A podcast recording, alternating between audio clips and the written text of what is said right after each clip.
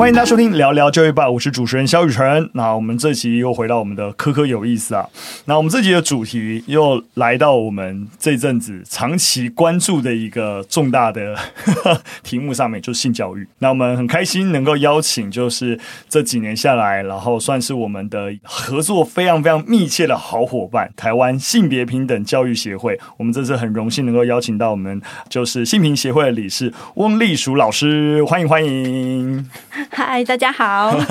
丽淑老师，要不要跟大家简单的自我介绍一下？嗯，好。我是国小的老师，我已经教书二十几年了。嗯、对对，其实性平协会蛮多都是现场老师，嗯、然后关注这个议题，然后大家一起在努力。没错没错，对，我们最主要看这个名字就知道，主要就是谈性别平等教育。教育，对对对。嗯、那我们一开始也是很期望在性别平等教育这个议题里面可以更深入在校园里面。嗯。不过我们最近也越来越觉得，如果只有关注校园，恐怕很多事情就会推动不了。所以我们也一起在呃各种。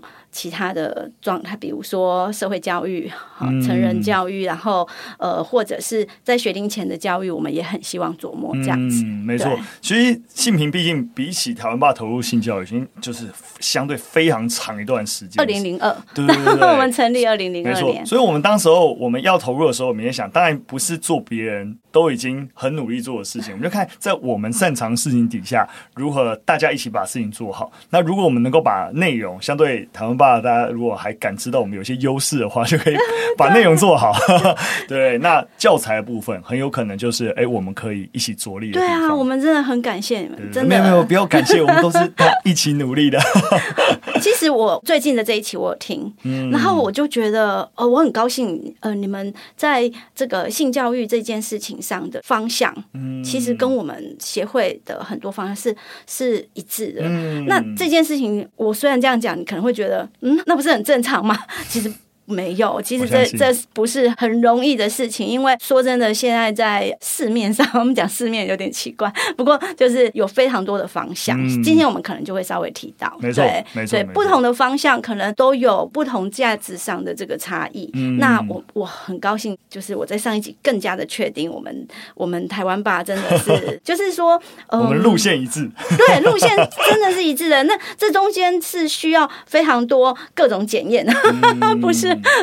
并不是说，呃，好，我决定我们要一起战斗，我们就可以往一个方向跑。嗯，对。没错。其实这至于我们也是一样，就是我们要投入的时候，其实也看了很多单位。然后为什么？包含大家知道，我们之前做西四一零号房间线下很完整的一个上下册图文志，到现在我们做啊、呃、性暴力的防御沟通术的线上课程，其实啊、呃、就是性平协会都是我们的主要顾问。对。那当时候会选择性平协会作为主要顾问，就是哎我们。觉得我们在想的事情跟啊性平协会，这是二十多年来的一个努力，就觉得哎，一定是要跟就是性平协会一起来完成这些事情才是对的。谢谢。哇，完了，大家开场就在听我们那边互捧。对，这样不行。对对对，好，我们现在还是要回落到正题啊，就是一开始当然是希望先透过一些，其实性平协会在网站上面也产出很多的文章跟内容，去分享跟性别平等教育相关的资讯。那我们就选择了其中两篇。来跟大家做分享。那第一则资讯其实刚好就是在去年，嗯，二零二二年五月的时候，刚好呃，算是在台湾做了两公约的第三次国家报告的国际审查会议。那在这个过程当中，大家也针对台湾的一个性别平等教育的一些问题，有做一些讨论。那性平协会也有针对台湾的现状进行发言，所以觉得可以跟大家稍微提一下，因为这等于是四，这是一个四年一次的会议，所以算是一个很好在去年的时候。有总结，哎，台湾到底在性别平等教育里面到底还遇到哪些问题？那我先跟大家讲结论啊，就是说在去年这个审查会里面做成的一个结论性意见里面，首先第一个当然就是呃，审查委员对于就是说，哎，教育部去落实在四年前的一些啊建议里面，哎，有些点做的还不错，包含一些资讯的提供啊，或是一些意识提升的方案都有在做啊，所以就是还不错，但是还是有一些问题啦，例如说关于青少年。年间性传染病的高迷病率，以及十五岁到十九岁男生迷患梅毒啊淋病人数的惊人增长，那不安全性行为的案例也在增加。所以在这些面向上面来说，觉得应该是我们要在努力的地方。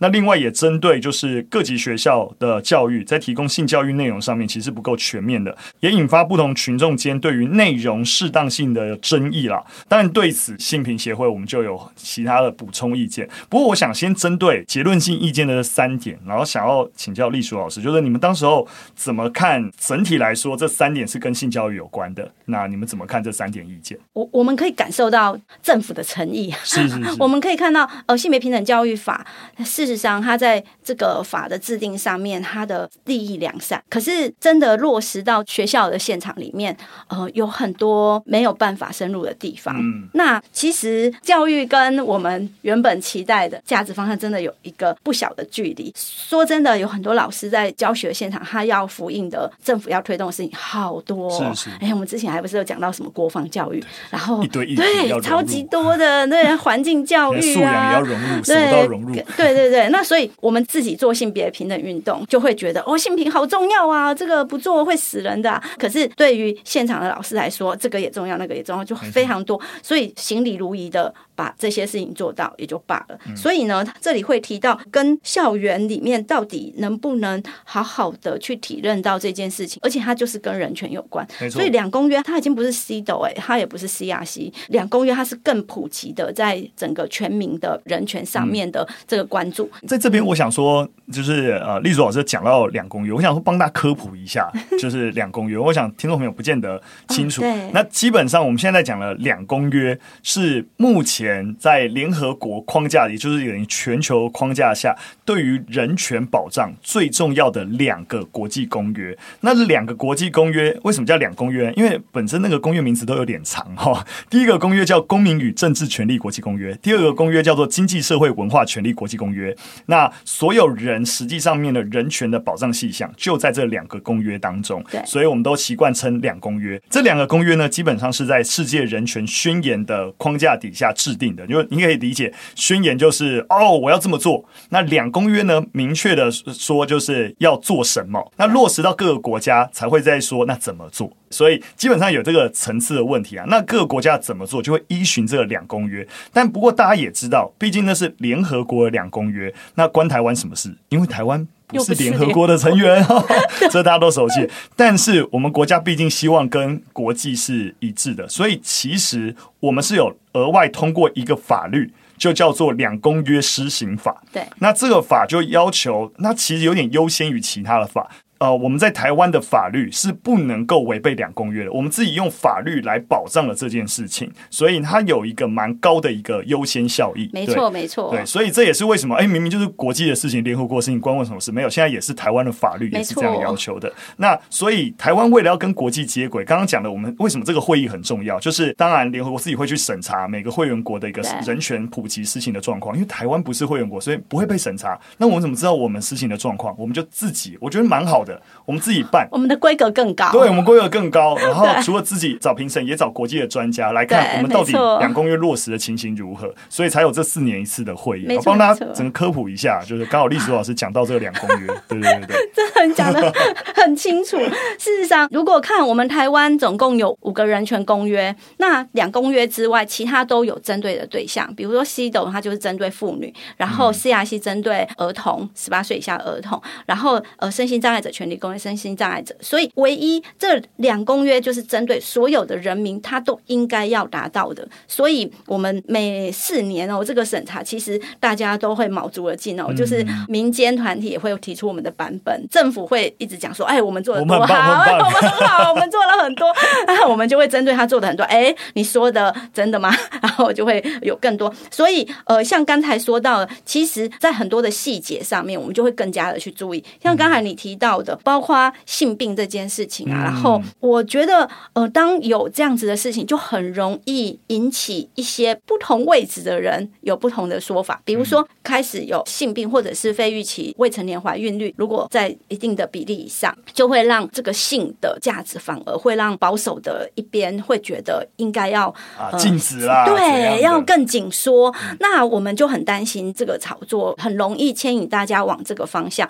那这个可能不是我们想要的。没错，我们会想要去推究这些原因。如果今天性传染病会增加，应该不是大家性行为增加，而是为什么安全的性行为没有办法落实？嗯、对，那这个背后所呈现出来的各种样态，就是我们要关注的，不只是说哦，教小孩不要随便尝试性的探索就够了，而是回到更前面的，大家如何看待性，而且这件事情还是不是一个小孩的禁忌，然后他们对于性还感觉得到这个外界的眼光，然后他们就会不敢有更多的台面上的事，他们也不敢去买保险套啊。对，那在这种状态底下，性传染病就会增加。嗯，对。我想，我觉得这也是我觉得我们在社会沟通上的时候，一直想要努力达成的事情，就是丽珠老师讲的，其实就是我们也一直真是共同想的事情，就是禁止啊，绝对是下下策。我们都看到一样的表象问题。那个问题就是，哎，整个性传染病哎有增加的趋势，然后不安全性行为有增加的趋势。我想，不论是任何立场的人，对于这个问题都想要解决。对不对？但是你分析这个问题的原因、成因不同的时候，你的解决方案就不同。但当有一个解决方案是觉得说，哎，既然发生，那你不要有性行为就好了啊，禁止。那问题就来了，你真的能够禁止得了孩子的这些行为吗？哦，这就是问题了。呃、对，而且禁止你的禁止这个动作，他们会感受得到。这个有资源的大人是这样在看待这件事情，那我就台面下，嗯，对，我就怎么样都不让你们发现。可是台面下真的不是我们要的，因为这种。这种状态就有可能会让各种我们担心的事情发生，没错。所以我们很希望回归到孩子的主体来好好的看待这件事情，嗯，是不是应该要去想他们的需求是什么？嗯，也许我们要教他们的反而会是像是在性的这个协商上面的能力，会很知道自己想要什么、需要什么。而性这件事情其实本来就有非常多的面向需要谈，这也会跟我们后面想要谈到全面性教育有很大的关联。嗯，其实刚刚提到的一个结论性意见的。最后就是提到所谓的性教育内容不够全面，所以其实性平协会在这次的一个报告当中也有提出补充意见了。那我觉得第一个意见已经大家很熟悉的，就是说对于其实不同性倾向对的一些基本概念啊，然后或是不同性倾向的尊重态度，其实多数的课程内容教科书都是缺乏的。对，而且这件事情我想要多补充一点点是在说，其实，在我们这一波应该说二零一八年之前，我们曾经在很多的教科书上面。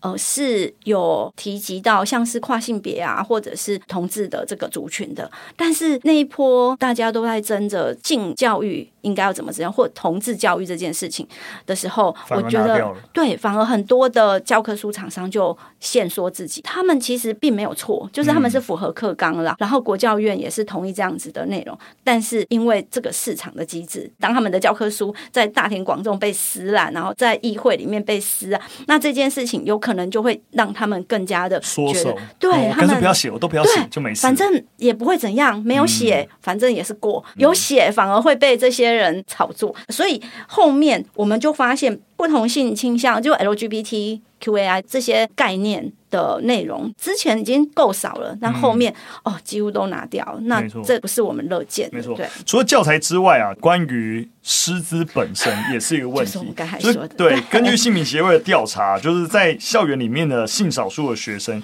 有将近七成是曾经听过学校教职员发表恐同言论，所以其实很多老师本身没有具备性平教育相关的职能，也是一个蛮严重的问题。啊哎，不过更正一下，这个调查不是我们协会的调查，哦、这个。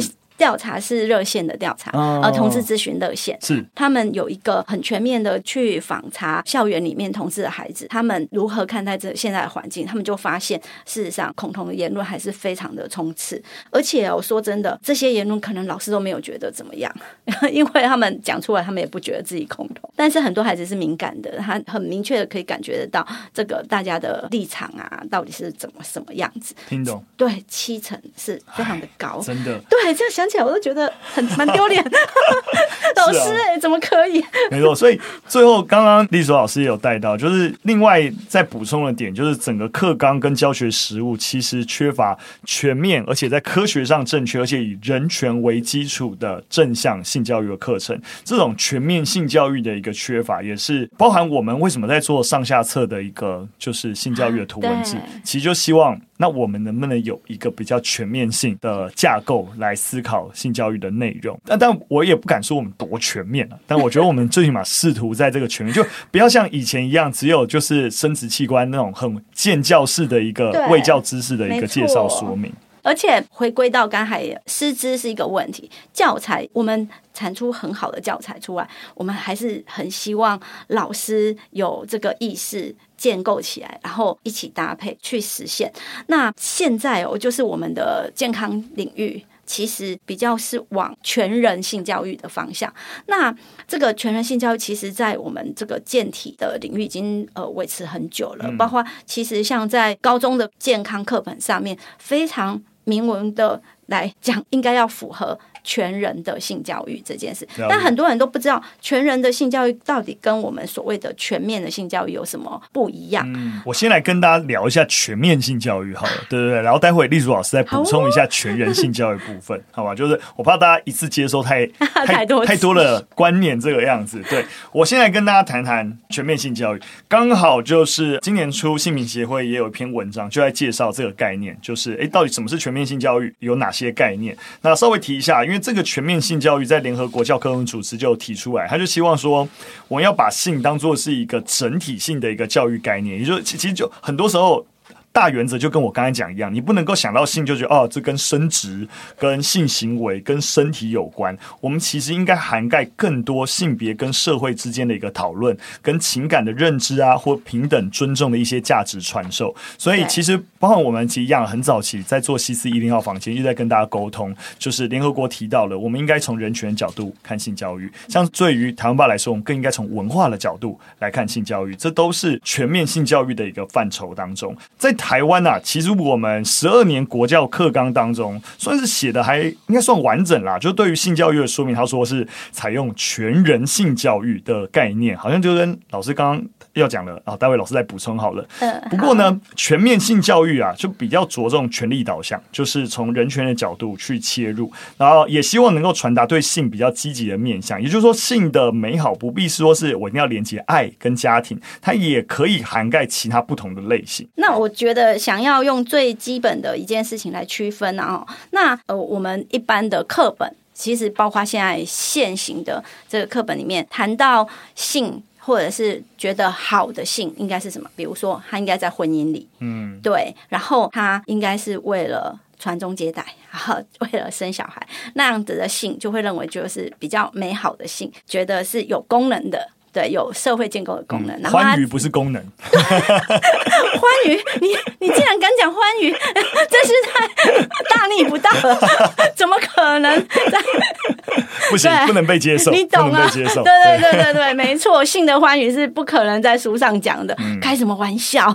可是我们很期望啊，性这件事情本来就应该是更全面的在看待哦。知道我们每个人每一个家庭哦，不外呃生一个两个，你如果是把性真的要跟生子都绑在一起，怎么可能会有少子化的问题？对，然后更不要说，我们也很希望性可以跟婚姻更脱钩。没错，再来就是性跟爱情一定要绑在一起吗？也不一定。我呃，我想要举一个例子，比如说有一个单位叫做守天使，就是守天使是为重障者的性权服务的。我们觉得性的权利应该是一个人权。大家都应该可以享受得到，可是重障者他们因为身体的障碍，所以他几乎是没有隐私的。如果是这些人，他们的性应该要怎么去解决？其实守天使就担任这个很重要的工作。可是呢，你看很多人是没有办法理解，而且他也没有办法跟爱放在一起。每次讲到这个的时候啊，有一些家长就就哦，他们能马上能够理解为什么有一些人他是没有办法，就是有爱再有性。但是他的意思是。哦，那是逼不得已嘛？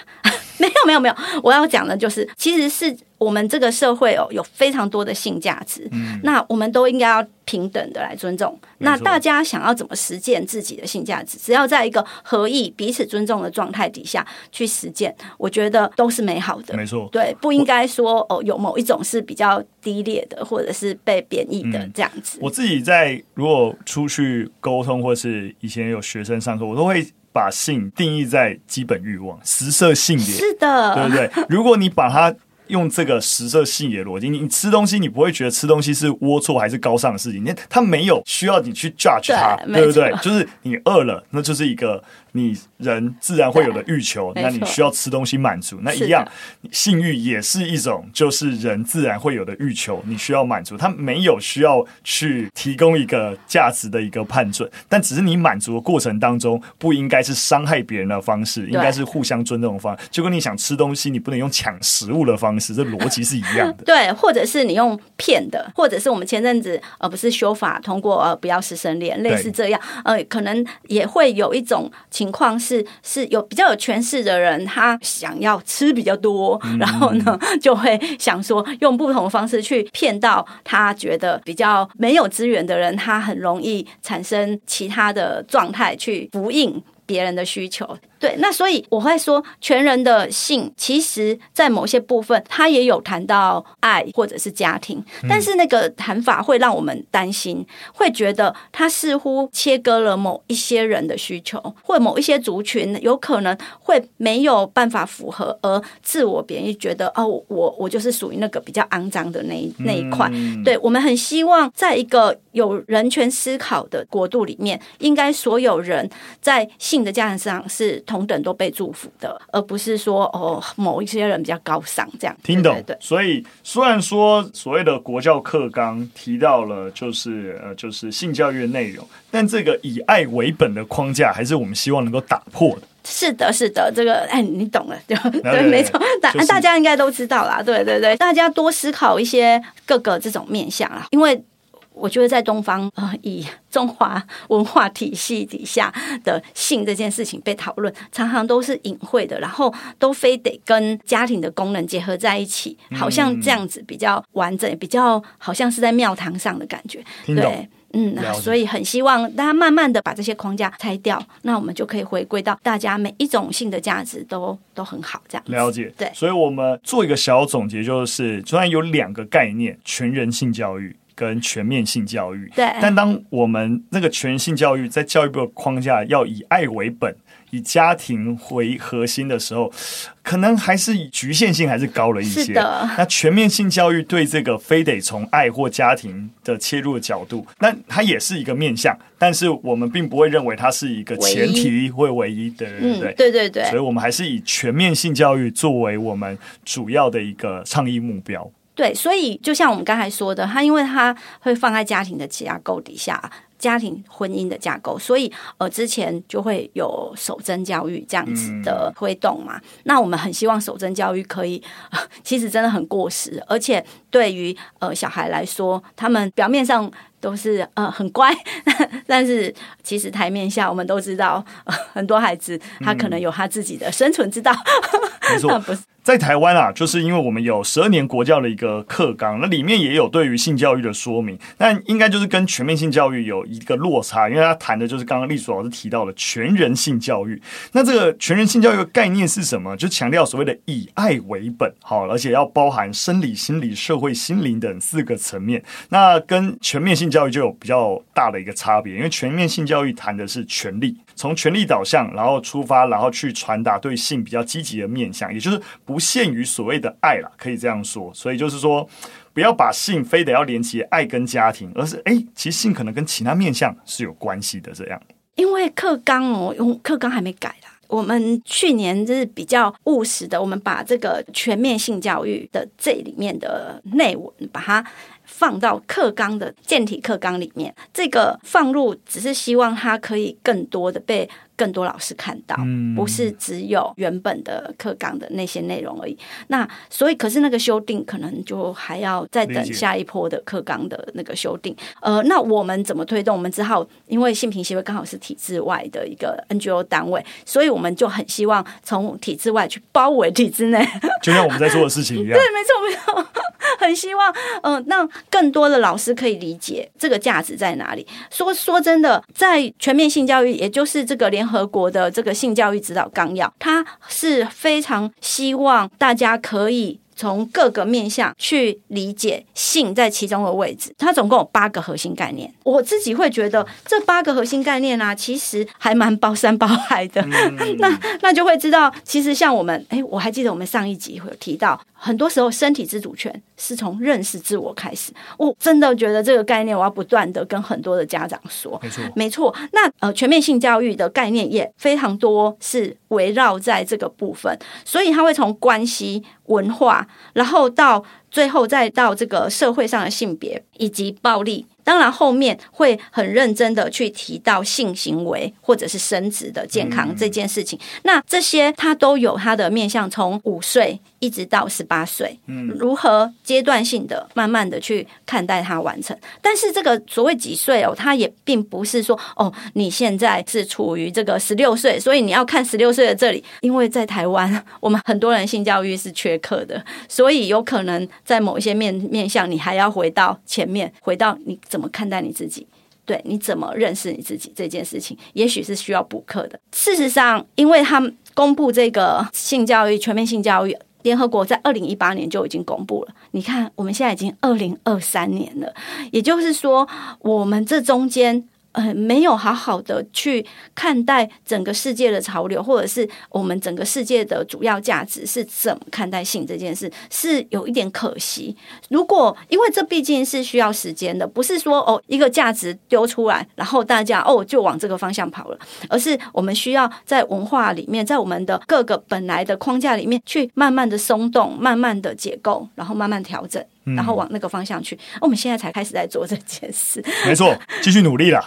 虽然晚了，我们继续努力。对对对。那最后一则资讯想要跟大家提的，就是这个整个全面性教育是怎么来的。其实我们刚才其实前面就有提到一个概念，就是科学化的证据。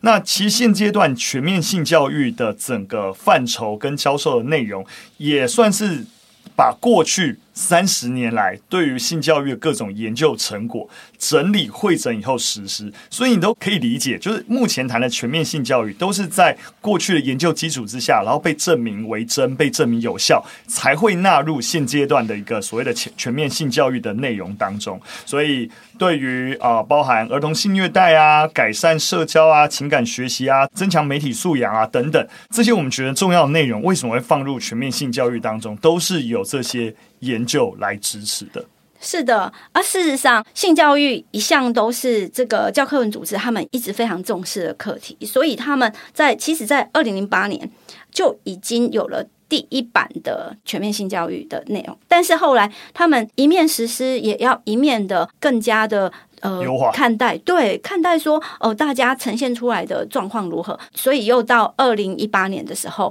又有了这个呃第二版新版的这个全面性教育。所以我们现在目前所看到，我们现在在说的这个全面性教育，当然是就是最新版的。版的嗯、没错，没错，这个证据的显示。真的非常的重要，因为我们不断的在做看待各个研究里面呈现出来，比如说研究里面就会显示，其实禁欲守贞教育是无效的，没错，不但无效，甚至有害。所以回到我们其实刚好第一啊、呃、第一个内容谈到的东西，如果我们都认为哎，就是青少年的一个性病是一个问题，那到底怎么解决？怎么教孩子是有效的？这不是我们我们拿价值观说，哎，这样教这样教有效？没有，全面性教育就是我们真的来研究嘛，对不对？好，你们说用手针教育教，好，我们教出来看看，我们实际上面有一些国家确实是用守贞的，有没有下有没有下降嘛？那用别的方法来教有没有下降？其实我们就是用这么科学化的方式，才能够知道有效性在哪里。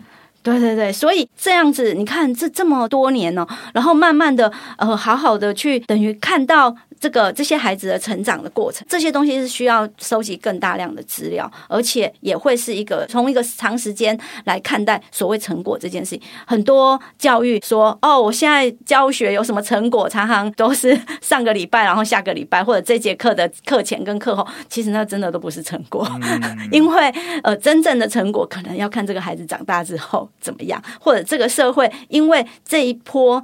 执行之后，我们到底怎么呃呈现了一个什么社会的状态？比较大的统计数据的改变长什么样？对，那才会是我们期待的那个成果。对，那刚好我觉得这个联合国它的全面性教育，它正是在这样的基础上面呃去制定的，而且刚好它的价值也跟我们在性别平等的这条路上很多是非常非常靠近的。没错，我们一最一开始做 CC 一零号房间这个上下册图文字，也是就是先从这全面性教育的整个联合。国纲领出发，就觉得哎、欸，跟我们想的是一样，我们就直接从他的纲出发，就一样，他都已经有研究成果来佐证这是有效，那就跟着他走就好了。没错，没错。所以我就觉得，如果我们在新一波有课纲的一个方向，或者是说性教育，它真的会是大家需要重视的，那应该好好呃来看待这个全面性教育的内容，这样子。没错，我相信讲到这边，大家对于比较从源头面这个性教育的逻辑，以及什么是全面性教育，以及包含我们过去在讲所谓这种这种，过去我们其实就有提过这个概念了，就是说我们在意的是一个比较全方位的性教育，但这个逻辑到底是什么？那今天真的是能够在隶属老师的 哦，就是加入之下，我们跟大家好好的谈这件事情。那最后啊，当然还是毕竟。邀请秘书老师来，我们还是想要知道一下，我们台湾性别平等教育协会最近有什么事情是可以大家一起参与的？哦，我相信在前一波，呃，有一些老师已经参与到我们关于全面性教育，我们有一个调查，就是想要知道大家在这个教学的场域里面有没有应用这个全面性教育，或者是对全面性教育的理解如何。那我们这个调查我们收集起来之后，我们也有一个呃产生了一个报告，想要跟大家回应。那所以呢，我们就办了一个二零。二三年这个呃 CSE 在亚洲全面性教育的国际论坛，在十月二十七号，对，十月二十七号星期五，到时候教育部长也会来。那总之呢，呃，我们会邀请泰国、菲律宾、日本、韩国、香港的专家学者来看看他们的国家是怎么进行全面性教育。那这个活动是免费的，而且呃还可以登录大家的研习时数啊，公务人员也有终身学习时数。所以如果呃你想要更全面的来了解。我们国内外的性教育一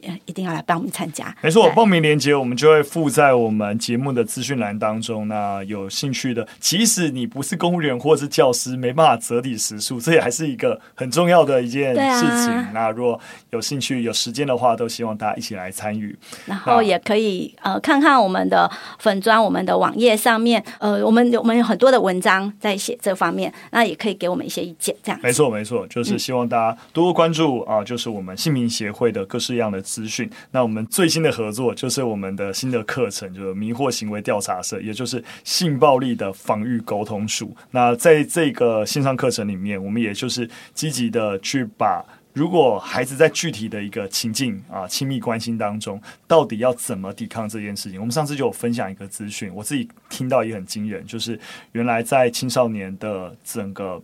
所谓的性侵害、性暴力的案件当中，其实超过三分之二基本上都是男女朋友或前男女朋友关系。对，所以很多时候的这些暴力发生，你不要想象是陌生人，不是。都是你身边的人，而且就是男女朋友，就是跟你最密切相关人，对，亲密暴力，对，所以这才是我们要解决的事情。就是你要知道，你不是说啊一直在讲陌生人怎么样，然后之类的，然后或是全是性侵，这当然都很重要。但真实在青少年最常发生的情境，才是我们最要解决的。其实熟人真的 常害伤害我们的，都是我们身边的人。没错啊，我们一起努力。好。那今天非常感谢大家收听。那如果喜欢我们节目内容，或有任何的建议，都可以留言告诉我们。